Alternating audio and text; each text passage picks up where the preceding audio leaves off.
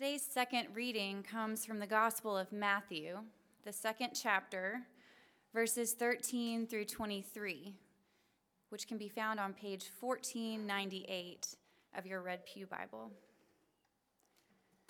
Listen now to the word of the Lord. When they had gone, an angel of the Lord appeared to Joseph in a dream.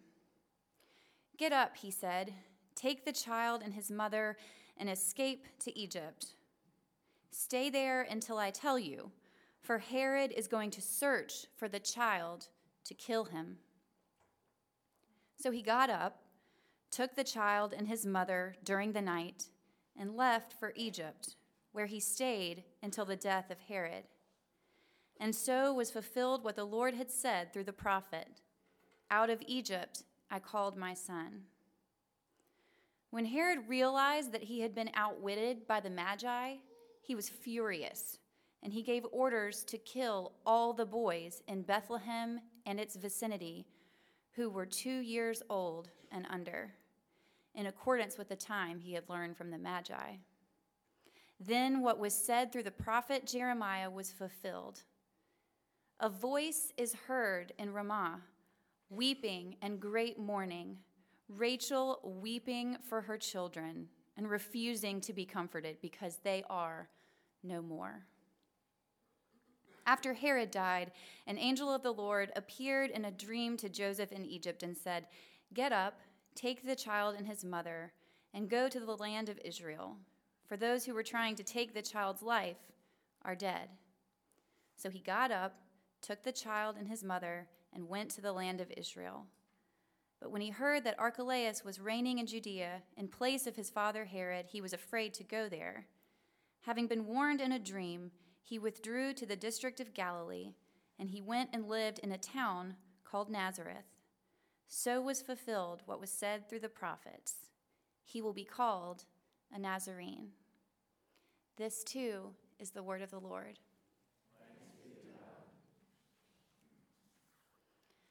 Would you pray with me?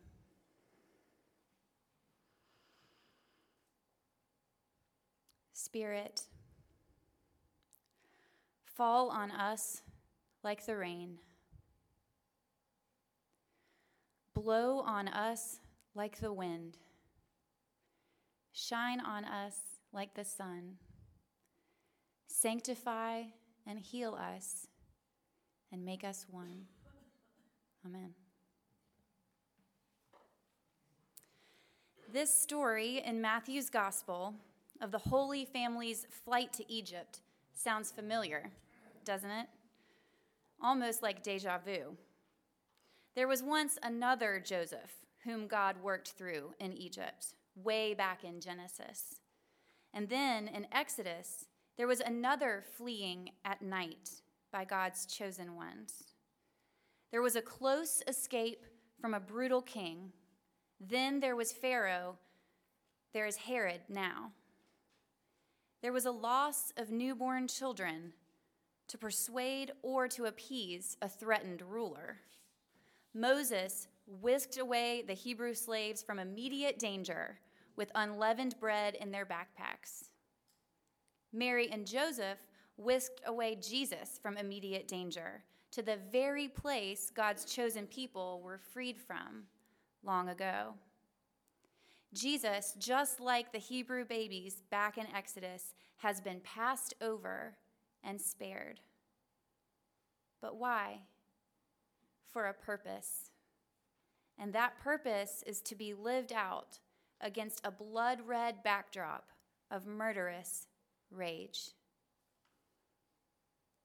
What a passage to have on the heels of Christmas. Christ was born only a few days ago, we cranked up the soul stirring renditions of Handel's Messiah. We broke out the handbells. We stacked up the poinsettias. We hugged our loved ones, and we were so grateful for the amazing news that God came to save us.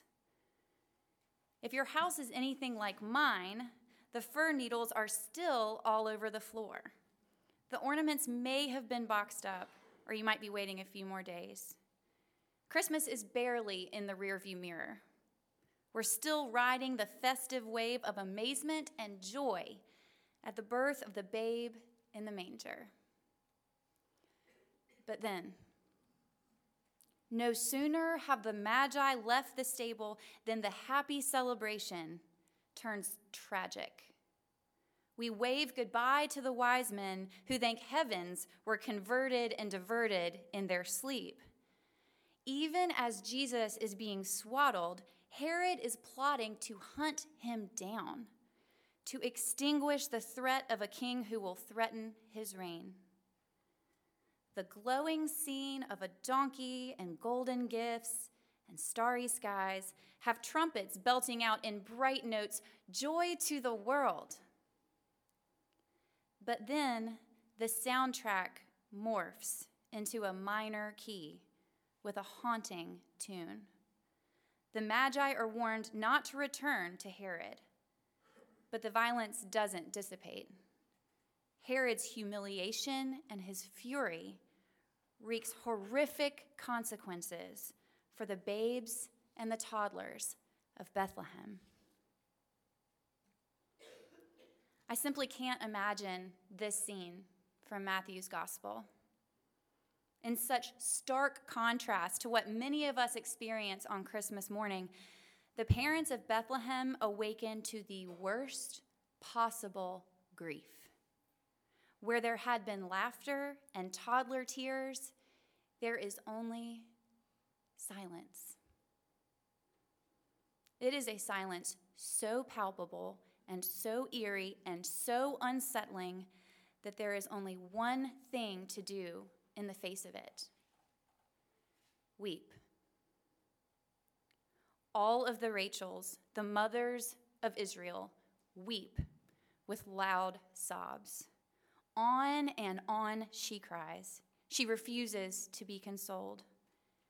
It's the kind of weeping that racks the shoulders her body rocking and her breath shaking. The cries come from a place she didn't even know she had. It's too much to handle. All of Bethlehem cannot find words, they can only sit and cry. Within a few verses, the Word who enters the world in Jesus Christ meets the world he has been born into. It is a world that is so full of chaos and violence that the loud laments echo off the rocks. The word meets wordlessness. I'm not sure whether to be mad at the lectionary for choosing this text for the very first Sunday after Christmas, or at Alan for giving it to me to preach or at God for letting such a thing happen in Bethlehem? Or at God for letting such a thing happen in Rwanda? Or at Auschwitz? Or in Bosnia? Or at any number of dark and soulless places in our history? I'm mad. And I am so, so sad. There are times I feel overwhelmed by it all by the gore, the depravity, the poverty. It feels heavy. Here we are on the first Sunday after the beginning of the new age, and the headlines don't differ all that much from the ancient world of Jesus' time. People today are fleeing wars to seek shelter in safer lands. Far too many don't have enough to eat we watch as our joy at Jesus' birth turns to horror at this world our God chose to be born into. Where was God while the innocents were being slaughtered? Back in the second chapter of Exodus, it was God's tenth and final plague to a stubborn, hard hearted king that provoked this pain and loss. And now, in the second chapter of Matthew, God is hiding, tucked away in Mary's arms in a cave in Egypt. The truth of the gospel feels so tiny and helpless against this heartache. Hope is born into a hopeless world, and immediately has to flee to escape the violence. I'm going to go ahead and ask the question that bubbled up as I wrote this sermon Where is God while all the innocents of our world are dying in droves?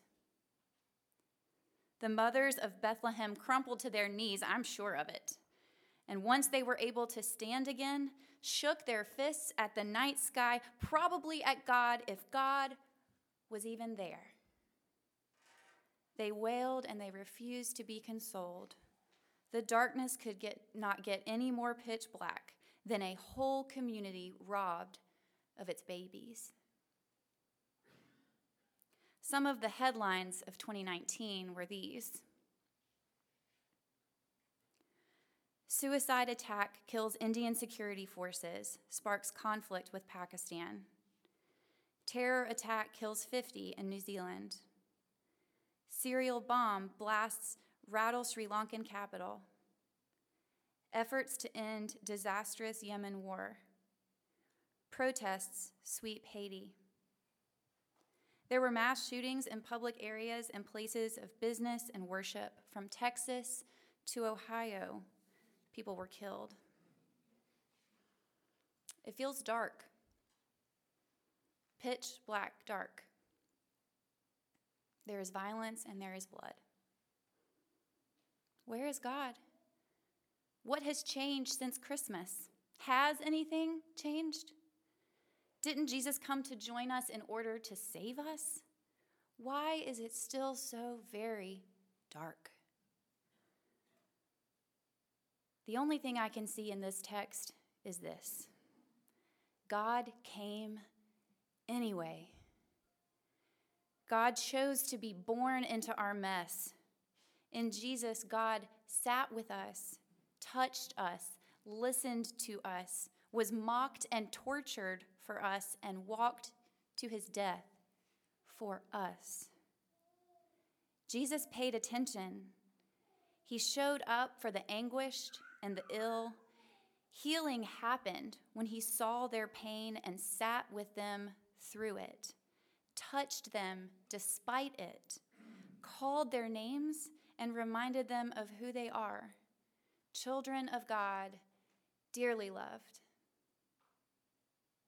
We want God to fix it. We want God to save us in that way that a mighty king would, and we feel like should, save us. We want God to lift us up out of the trenches, erase the hardship, bring justice to alleviate our pain. We resent that God seemingly stays in hiding, stays silent, that God doesn't take the pain away. What God does in this text, what God does through the life of Jesus, what God does in our lives today isn't what we hope for. It isn't even what we pray for. We want God to remove the cup of suffering. Instead, God drinks the cup of suffering with us. As often as we drink this cup, we proclaim the Lord's death until he comes. God can handle our deepest prayers. We can pray for cups of suffering to be removed. This is a human and faithful prayer. Jesus himself prayed this very thing on his knees in the Garden of Gethsemane. And in the same breath, Jesus shows us the next good and faithful prayer. It is a harder prayer to mean. Yet not my will, but yours be done. This means we relinquish control that we surrender to God, and that is very scary. After we give our raw honesty to God, we can take notice of what God might already be doing and how we might be the hands and the feet of Christ. When we find ourselves lamenting or resenting or searching for God, we look upwards at the big void where we see overwhelming largeness. We see darkness we hear silence, and we feel alone. But what if we shift our gaze? While those Israelite mothers are grieving their hearts out to God through their tears, God is even then in the world with them. God is no longer far away, a magnificent creator on an eternal throne sending down plagues.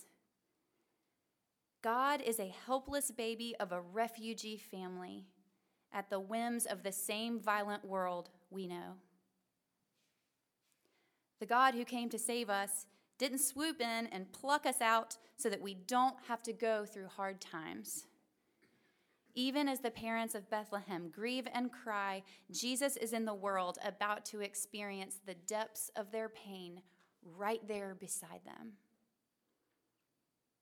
Jesus Christ told us in the Gospel of Matthew exactly where God can be found. Lord, when did we ever see you hungry or thirsty or a stranger or naked or sick or in prison and help you? Truly, I tell you, as you did it to the least of these, you did it to me. After we've given God our best, our fist shaking, our confusion, our sorrow, and our desperation, which God wants from us and can absolutely handle from us after that, when we are all cried out, we have to get brave. Brave enough to pray the second prayer. Yet not my will, but yours be done. We open our swollen eyes and we look around and we see something utterly amazing. There are people on all sides of us near and far, who are suffering and carrying heavy burdens. If we're courageous enough to follow Jesus' lead, this is where our grief carries us. This is how we are able to show up for others. As Sister Chittister writes, only the experience of our own darkness gives us the light we need to be of help to others whose journey into the dark spots of life is only just beginning. It's then that our own taste of darkness qualifies us to be an illuminating part of the human expedition. Without that, we are only words, only false witnesses to the truth of what it means to be pressed to the ground and rise again. Where is God? Working through us if we allow. We can follow our Lord by paying attention, by listening, not fixing. We can hold a hand, wipe a tear, really see and share in another person's grief. With a listening heart, we sit in these holy encounters with no words, right beside the Word. In the name of the Father, and of the Son, and of the Holy Spirit. Amen.